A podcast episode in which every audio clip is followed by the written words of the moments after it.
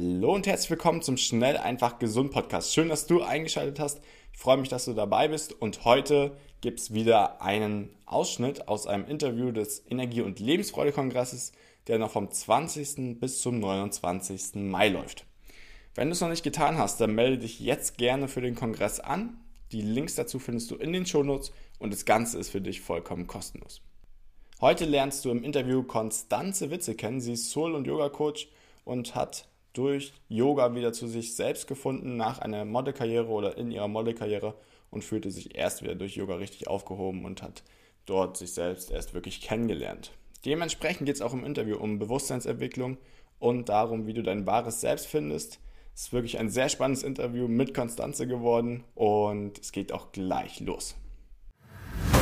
Schnell, einfach, gesund. Dein Gesundheitskompass. Wir zeigen dir, wie du schnell und einfach mehr Gesundheit in dein Leben bringst und endlich das Leben führst, das du verdienst.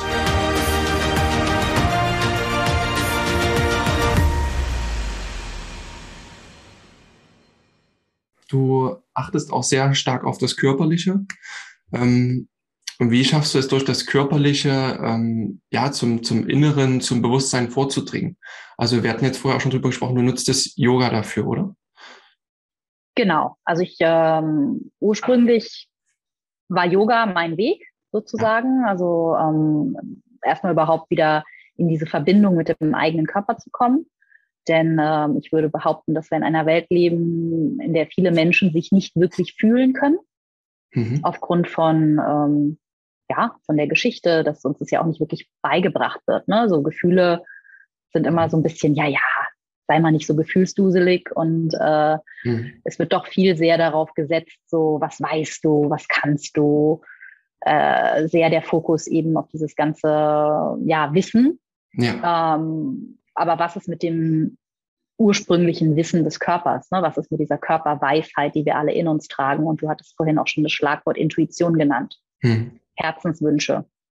Und die können wir eben auch wirklich mit unserem Körper wahrnehmen. Ne? Also unser mhm. Körper ist ja eigentlich, ja, nicht eigentlich, sondern ist ein unheimlich intelligentes Instrument, um uns anzuzeigen, wann ist etwas für uns stimmig und wann ist für uns etwas nicht stimmig.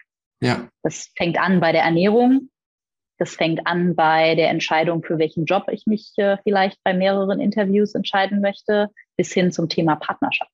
Hm. Hm. Und ähm, deshalb finde ich diesen Aspekt so unheimlich wichtig, dass wir eben nicht nur unser Bewusstsein nutzen, sondern auch tatsächlich Bewusstsein mit der Körperintelligenz verbinden, mhm. weil dafür sind wir da, ne? dass wir das Menschliche annehmen, dass wir diesen Körper nutzen als Instrument, das uns dann ja weiterhelfen kann, ja. zu klareren Entscheidungen zu kommen, die wirklich im Alignment sind mit dem, wofür wir hier sind. Mhm.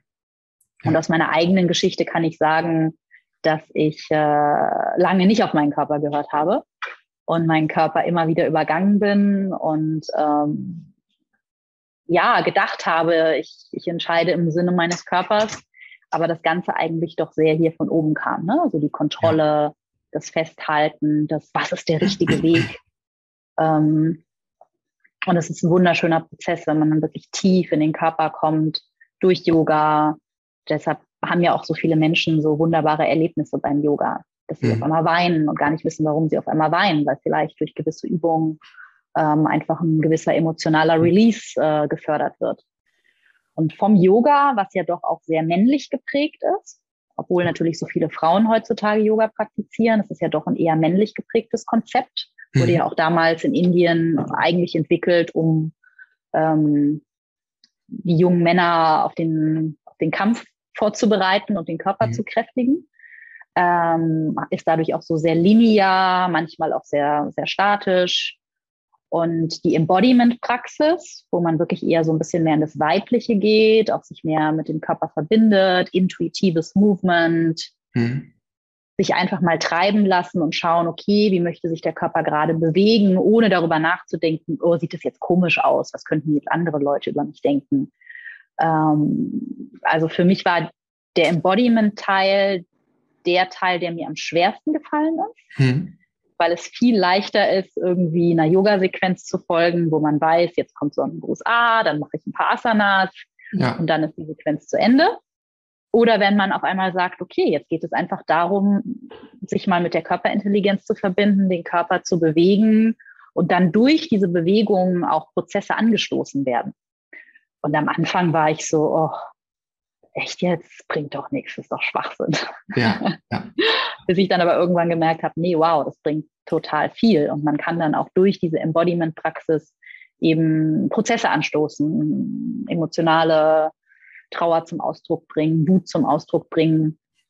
Und dann kommt da wieder dieser Bewusstseinsaspekt, ne? Ja. dass man dann vielleicht erst merkt, oh wow, eigentlich ist mein Herz total schwer und ich bin total traurig. Ja. Aber im Alltag ist gar kein Raum dazu, weil mein Wecker klingelt morgens, ich muss mich um die Familie kümmern, der Hund möchte Gassi geführt werden, dann muss ich zur Arbeit. Ja gut, und ich werde ja nicht auf der Arbeit anfangen zu weinen, weil was denken dann die anderen? Und dann kommt man nach Hause, kocht vielleicht für die Familie und dann ist der Tag vorbei. Und eigentlich hat man nicht einmal am Tag sich wirklich Zeit genommen, hm. dem, was da in einem ist, Raum zu geben. Hm. Und wenn man das dann ein bisschen weiter spinnt, entstehen dadurch Krankheiten, Manifestationen im Körper und man wundert sich, ah, warum bin ich eigentlich immer so verspannt? Naja, ja. vielleicht ist es die Trauer, die schon fünf ja. Jahre alt ist, die nie gefühlt werden durfte. Hm. Ja, das ist ja. spannend. Ich habe auch aus, ähm, ich bin ja rein ursprünglich Sportwissenschaftler. Es gibt ja auch so die Theorie oder ja die Argumentation, dass sich auch Stress und Anspannung in Geweben speichert, ne? also im faszialen Gewebe, in Muskulatur, ähm, einfach auch gesteuert durch das Nervensystem zum Teil, was sich aber auch irgendwann dann physisch auch durch die Gewebe fest manifestiert. Und das kann natürlich dann auch ein Wege sein, dass Yoga dann einfach lösend wirkt. Ne? Und ich habe Yoga als Sportwissenschaftler bisher immer nur sehr funktionell erlebt. Also wenn ich in mhm. einen Sonnengruß gehe, ich, in meinem Kopf geht dann immer, welchen Muskel dehne ich jetzt, äh, welchen kräftige ich, äh, wie sieht das aus? Ähm, die, was ist denn das richtige Yoga? Wie, wird, wie würde man denn einen Zugang dazu finden? Also wenn ich jetzt hier mhm. Gimondo von meiner Partnerin anmache, da finde ich doch kein richtiges Yoga. Oder wie wäre der Zugang für jemand, mhm. den das jetzt interessiert, was du hier gesagt hast, den das jetzt so ein bisschen mhm. kitzelt? Mhm. Also A finde ich das Wichtigste, erstmal überhaupt anzufangen. Mhm. Und wenn Gimondo der erste Weg ist, großartig. Mhm. Ja, um vielleicht die Begriffe zu lernen, um erstmal mit der Materie vertraut zu werden, und dann, finde ich, geht es darum, den richtigen Lehrer zu finden. Mhm. Wer spricht einen an? Wo hat man vielleicht das Gefühl, es ist jetzt kein Lehrer, der das Ganze sehr sportlich vermittelt, was nicht mhm. heißt, dass es nicht sportlich anstrengend sein darf. Also das darf es schon. Wo man aber vielleicht so ein bisschen merkt, okay, die Person ist wirklich mit Herz dabei, die Person hat sich mit der Philosophie mhm. auseinandergesetzt, die Person ist interessiert daran, ja, auch zu tiefgreifenderer Heilung beizutragen. Ja. Ähm, und das können einfach gewisse Impulse sein, die der Lehrer einem mitgibt. Ähm, ich komme jetzt persönlich aus dem Anusara-Yoga und im Anusara-Yoga haben wir eben immer ein Herzthema, das in der Klasse verwoben wird, so dass wir eben auch die emotionale Ebene ansprechen mhm. und nicht nur die rein körperliche. Und ähm, ja, das kann für den einen genau das Richtige sein und der andere sagt, oh nee, ich brauche erstmal so ein bisschen diesen sportlichen Aspekt, also weiß auch von einem damaligen Partner von mir, der brauchte erstmal so dieses sportlich-körperliche, mhm. um überhaupt erstmal so in Fahrt zu kommen. Ja. Und dann mit der Zeit merkt man ja auch, wie Menschen sich verändern. Und dann sagen sie, oh, okay, cool, ja, ich merke, mir tut es total gut, äh, diesen Yoga-Weg weiter zu verfolgen.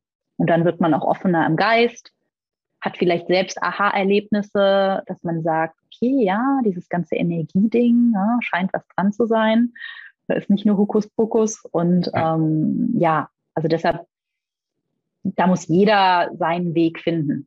Ich finde, das Wichtigste ist, dass man irgendwie mit der Person in Resonanz geht, dass man die Stimme mag, finde ich super wichtig, ähm, auch für mich selbst, wenn ich manchmal mit anderen Lehrern praktiziere. Hm. Die Energie muss irgendwie stimmen. Und dann kann da auch eine Transmission stattfinden. Ne? Dann kann auch wirklich wie so ein, dann kann sozusagen das Wissen, das der Lehrer für sich selbst verkörpert hat, auch wie in so einem Download äh, an ja. den Schüler, an den Student abgegeben werden. Und ich finde, daran merkt man das so, wenn man so das Gefühl hat, wow, ich gehe irgendwie aus der Yogastunde raus und bin irgendwo innerlich berührt oder bereichert oder kann es vielleicht auch gar nicht in Worte fassen. Ja. Aber merke, da ist irgendwo so eine innere Öffnung. Mhm. Das würde ich sagen, ist ein guter, guter Hinweis, dass äh, einem das, was man da tut, gut tut. ja, aber es ist gut, was du sagst, auch überhaupt erstmal in den Prozess zu kommen, wie du auch von gesagt hast, zu fühlen, mal in den Körper reinzuhören, was zeigt mir denn an, wo irgendwas resoniert, was ist überhaupt Resonanz, ähm, wie fühlt sich das an, wenn was stimmig ist. Ähm, weil du auch gesagt hast, dass wir viel mit dem Verstand arbeiten und da erstmal reinzukommen in, in sowas ist, denke ich, gar nicht, gar nicht so einfach. Ne? Ja. Nee, also ich kann da auch kurz was von meinem eigenen Weg teilen. Ja. Ich habe, äh, ich, ich, ich liebe diesen Spruch und äh, irgendwann in einer Session, die ich selbst besucht habe bei einem meiner Coaches, ist mir auf einmal bewusst geworden, dass mein Geist so stark ist, dass ich erstmal meine Gefühle denke. Krass. Das heißt, ich erlaube mir gar nicht direkt ins Gefühl zu gehen, weil es so überwältigend sein könnte, aufgrund von Dingen, die in meiner Kindheit passiert sind, dass ich erstmal den sicheren Weg wähle, oh, ich denke meine Gefühle. Und wenn ich denke, uh, das könnte mir zu gefährlich werden, zum Beispiel die Liebe, hm. oh nee, dann wird direkt so eine Mauer hochgefahren und ich gehe nur bis zu einer gewissen Grenze. Ja. Und dann fragen wir uns immer, hm, warum, warum fühle ich mich eigentlich so abgeschnitten, so einsam? Warum habe ich vielleicht so ein Mangelgefühl? Ja, weil ich eigentlich nicht wirklich in Kontakt mit mir selbst bin. Hm. Vielen Dank, dass du dabei warst. Hole dir unter www.schnelleinfachgesund.de slash newsletter noch mehr Gesundheitstipps zu dir nach Hause. Dir hat die Folge gefallen? Dann lass uns gerne eine 5-Sterne-Bewertung da, damit mehr Hörer auf uns aufmerksam werden und von dem Wissen profitieren.